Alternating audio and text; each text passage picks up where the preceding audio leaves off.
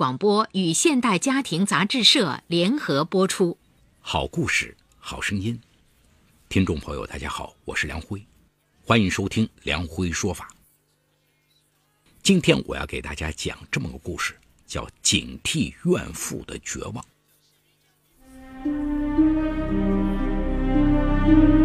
法治故事耐人寻味，梁辉讲述不容错过。二零零八年七月的一天晚上，烟台跑客运的老板席建山与妻子童玲刚进家门，便遭到父亲席延荣劈头盖脸一顿骂：“你们混好了，不能对妹妹好点儿。她就想买一块表。”你们都舍不得花钱。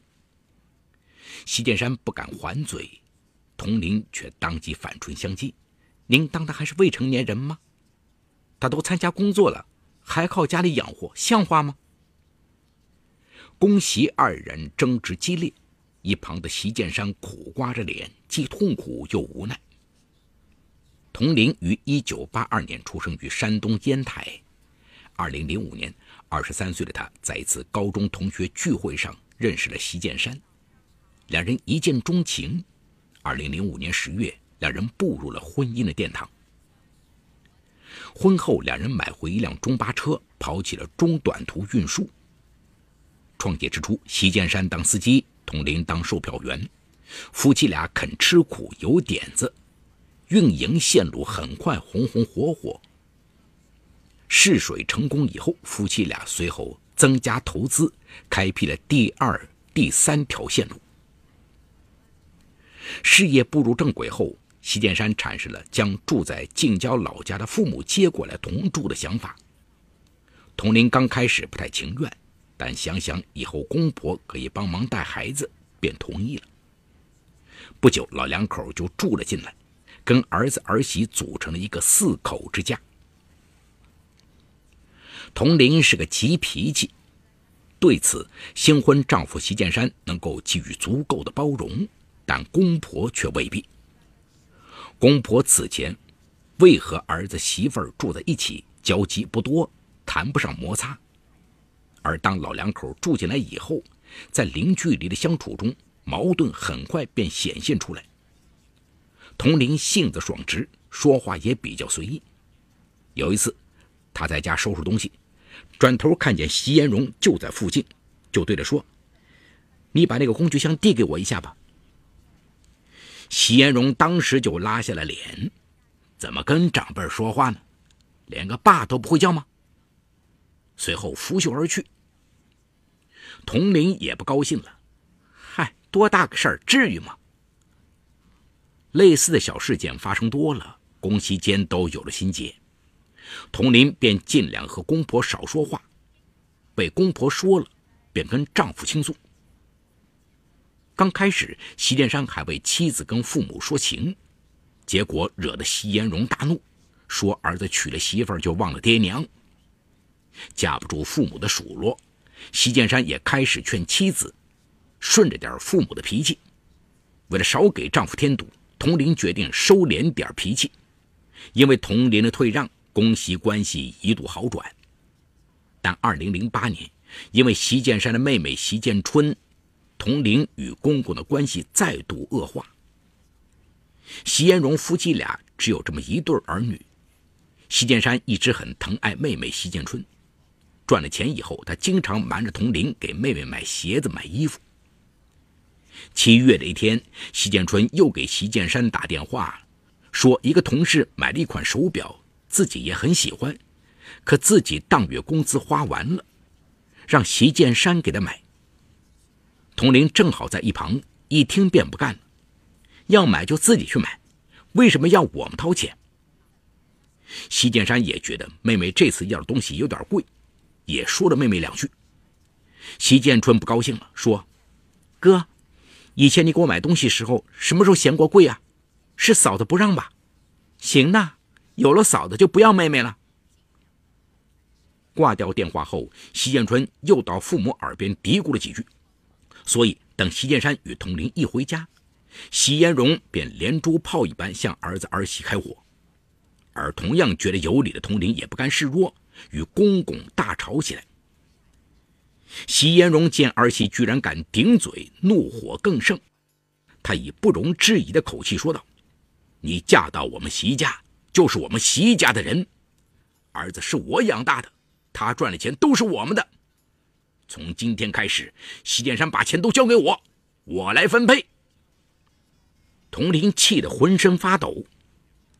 席建山也觉得父亲说的有点过，不免反驳了两句。席延荣气得指着席建山的鼻子大骂：“好啊，你不要爹娘，我们也全当没你这个儿子。我们走。”这场争吵最终以席建山的全面妥协而告终。佟玲为此跟席建山大吵一架，搬回娘家住了半个月。席建山两头说和，还跟妻子保证以后每个月不会全部上缴。佟林才答应搬回家住，但自此以后，佟林跟公婆和小姑子的关系降到了冰点，日子就这么磕磕绊绊的过着。而佟林长期处在心情郁闷的环境下，身体状况也开始变差，常常失眠。二零零九年四月，佟林和席建山的儿子出生了，看着这个大胖小子，席延荣乐得合不拢嘴。亲自给孙子取名为席龙，希望孙子将来成才，光耀席家门楣。席龙的出生，让席家迎来了久违的和谐气氛，佟林的心情也一天天好起来。由于客运线路增加，孩子满月后，佟林便将孩子交给公婆带，自己又跟席建山出去跑车。九月的一天，席建山跑长途没回来。佟林出车回来，刚走到门口，就听到公婆在家里说话。婆婆李秀莲抱怨自己这么大年纪还要伺候儿媳，席延荣则劝她说：“哪里是伺候她，还不是看在孙子的份上。等孩子长大，他再这样，就叫剑山跟他离婚。”门外的佟林如遭雷击呀！他没想到自己这些年来全心全意为了这个家，竟换来公婆如此的评价。佟林在外溜达到半夜才回家，刚回家，席延荣当面就是一顿数落：“你像个当妈的人吗？放着孩子老人不管，去哪儿鬼混了？越来越不像话。”童林强忍泪水回到屋里。想想这些年来自己在这个家付出的和得到的，只觉得万念俱灰。他拿出抽屉里剩下的一瓶安眠药，全都倒进了嘴里。因为婆婆半夜起床，发现了倒在屋里的童林，童林这才捡回了一条命。席建山出车回来，看到医院里形容憔悴的妻子，内心五味杂陈。在席建山的两边劝解下，席延荣和李秀莲搬回了老家，席龙则交给姥姥姥爷带。经过这次事故，佟林失眠加重，脾气也更加暴躁。没了公婆同住，佟林和席建山之间的争吵反而增多了。二零一一年三月，席建春要结婚了，席延荣将老房子让给了女儿，老两口决定。还是搬到儿子家住。佟林一听，立刻反对。可席建山认为，房子已让给了妹妹，总不能让父母在外租房住吧？他执意让父母搬过来。一通争吵后，佟林摔门而出，来到大姐佟华家，在姐姐面前哭得泣不成声。等妹妹缓过来后，佟华给他出了个主意：既然和公婆矛盾已深，不如另外买房搬出来。童华的话提醒了童林，当晚童林就把想法跟席建山说了。席建山起初觉得不太妥当，但架不住童林软磨硬泡，他同意了。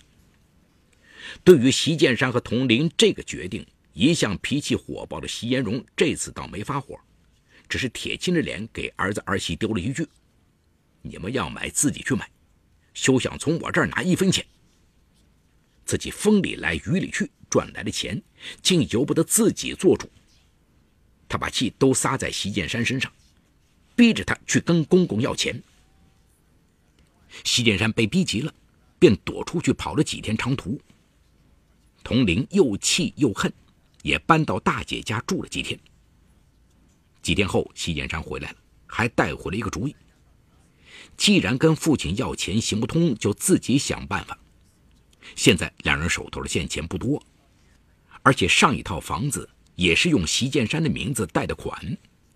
再说买二套房交的契税太高，不如假离婚，用同林的身份证贷款买房，等房子买好再复婚。童林虽然心里别扭，但因一心想搬出去住，就咬牙同意了。二零一一年七月，席建山和童林瞒着双方父母，悄悄地办理了协议离婚。由于只是假离婚，两人并没有分割财产，只简单约定了孩子的抚养权归席建山，而后。他俩又买了一套住房。几个月后，童林和席建山搬进了新居。席延荣原本以为控制了财权，儿媳就翻不起浪来，没想到他们还真的重新买房并搬了出去。他生气之余，经常打电话到儿子新家。因为儿子常年在外跑车，接电话的多数是童林。每次通话，宫西说不了几句话就会吵起来。这样的情况下，童林的失眠症越来越严重，和席建山之间的感情也有了裂痕。搬家后几个月，席建山又购买了一条客运线路。由于这条线路离家较远，席建山便跟佟林商量，自己到线路附近租个房子住，省得来回奔波。佟林心疼丈夫，便同意了。二零一三年一月，佟林听到风言风语说席建山外边有了人，在佟林的质问下，席建山承认了出轨的事实。佟林劈手打了席建山一记耳光，席建山没有躲闪，也没有还手，只说了一句：“事已至此，离了吧。”席建山的确是有了外遇，长期夹在父母与妻子之间，看着双方不停争吵谩骂。席建山越来越觉得这不是一个正常家庭该有的氛围。一次出车时，席建山认识了在莱阳市一家宾馆工作的黄玲。这个女孩脾气温顺，让席建山感受了久违的宁静。两人发展为情人关系。童林的生活彻底陷入了黑暗，他向童华求助，希望他帮忙说和。童华这才知道两人假离婚的事，怪妹妹太糊涂。而席延荣夫妇听说儿子和童林离婚后，却相当赞成，多次打电话叫童林回去办财产分割手续。哀求吵闹都无果，童林只得面对席建山已变心的事实。这次双方正式签署了财产分割协议。出于内疚，席建山将第二套房子、一辆私家车以及存款悉数给了童林。而孩子的抚养权仍旧归席建山，但因席建山业务繁忙，而且孩子幼小，便先由童林照管。席建山每月支付抚养费，将近十年的婚姻，终于落得惨淡收场。离婚后，童林在一家家纺店找了一份售货员工作，开始了独自抚养孩子的艰难生活。席延荣得知自家的孙子竟跟了童林，把席建山大骂一顿后，又打电话给童林，要他把孙子还给席家。你这样的女人不配带我的孙子。童林没理睬席延荣，结果更激怒了席延荣。他有几次直接跑到童林家中，在索要孙子的要求遭拒后，将童林骂得狗血淋头，有时甚至连他娘家人一起骂。童林为此。不得不经常带着孩子躲到宾馆去住。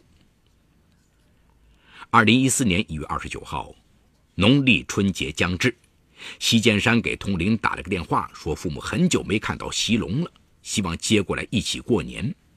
童林没同意，结果又被席延荣一顿痛骂：“孩子姓席不姓童，抚养权也是他爸爸的，你凭什么不让孩子见我们？我告诉你。”现在我们要收回抚养权，以后你休想见到孩子。丈夫没了，婚姻没了，如今连自己唯一慰藉的儿子，也要被人从他身边夺走。童林彻底绝望了，离婚后屡屡滋生的自杀念头无比清晰地定格在脑海中。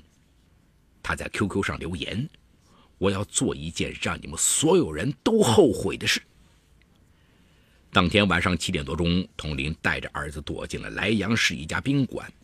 他担心席延荣像以前一样追到家中来骂。起初，他只想自杀，一死了之。主意打定后，他告诉儿子：“妈妈可能要去远方一段时间，以后你就在爷爷奶奶家里过，好不好？”西龙听说要离开妈妈去爷爷家，当即就流了鼻血。童林意识到，大人之间的恩怨给年幼的儿子造成了巨大的压力，于是产生了带儿子一起死的念头。在儿子入睡后，童林拿出事先准备好的水果刀，几次朝儿子举起，又几次放下。最终，他将自己的左手腕割破，一人鲜血四流，而昏昏睡去。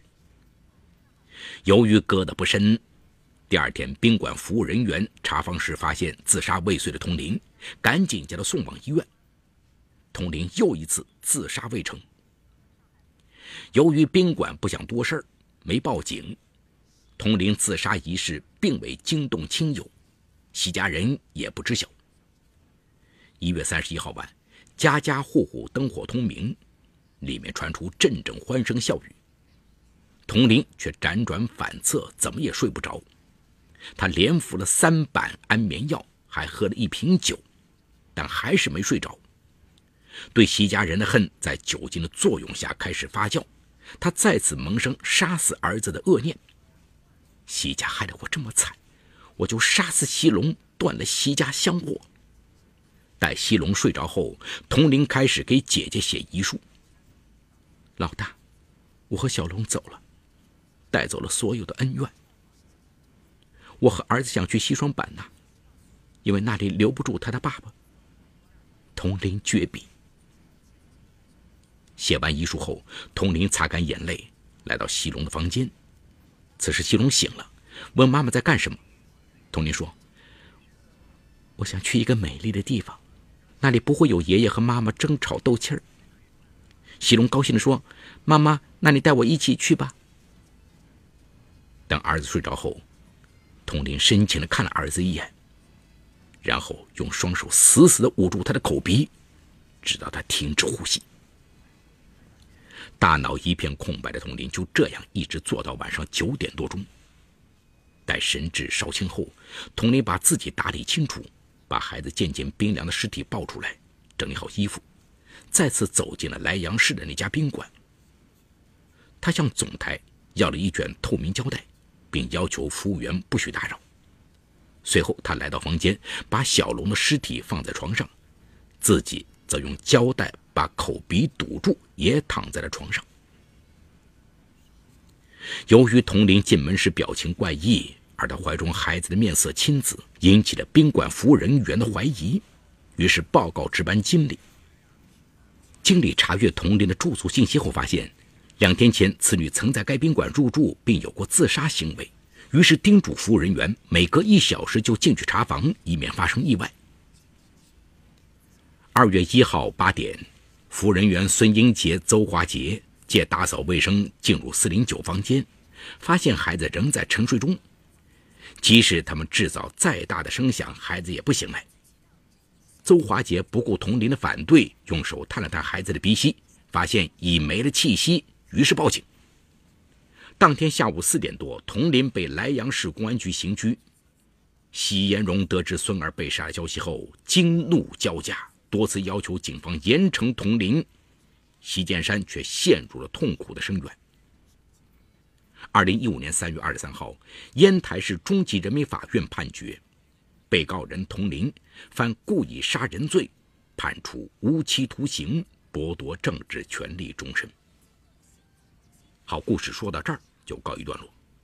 故事中，孙英杰、邹华杰为实名。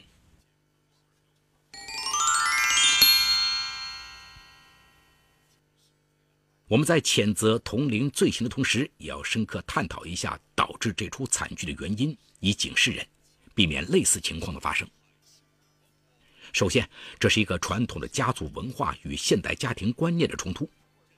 佟林的公公是一个传统的一家之长，正如他对佟林说的话：“你嫁到我们席家，就是我们席家的人，儿子是我养大的，他赚的钱都是我们的。”在他的观念里，还维护着父为子纲、夫为妻纲的传统观念。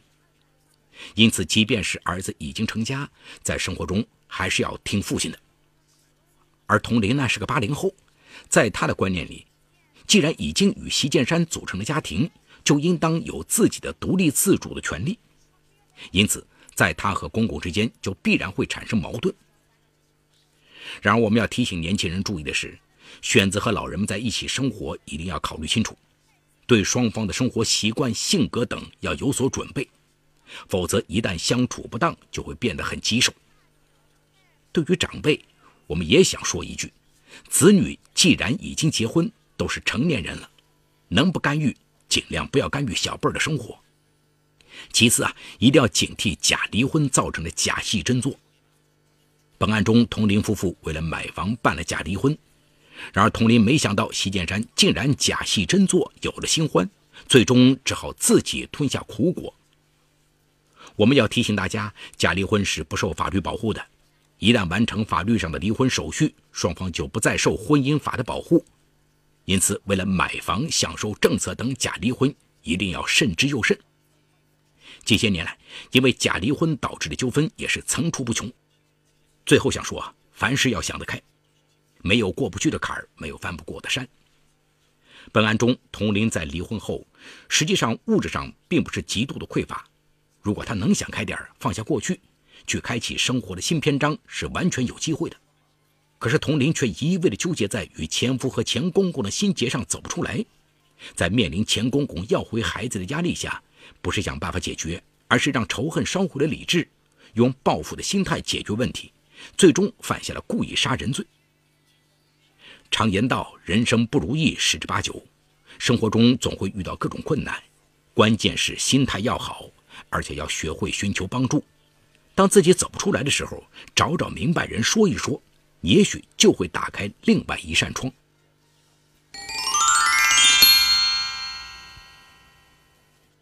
好，感谢闸北区人民检察院为本次节目提供的帮助。本次节目编辑主持梁辉，后期制作王文琪，监制赵杰、张建红。感谢您的收听，我们明天再见。说法解律，民法析理。关注民生百态，记录法治进程。大家好，我是梁辉，欢迎收听梁辉说法节目。现在，请您发送“阿基米德”四个汉字到幺二幺幺四获取下载链接，并关注梁辉说法节目。我们将与你在线下进行零距离的互动，欢迎你们的加入。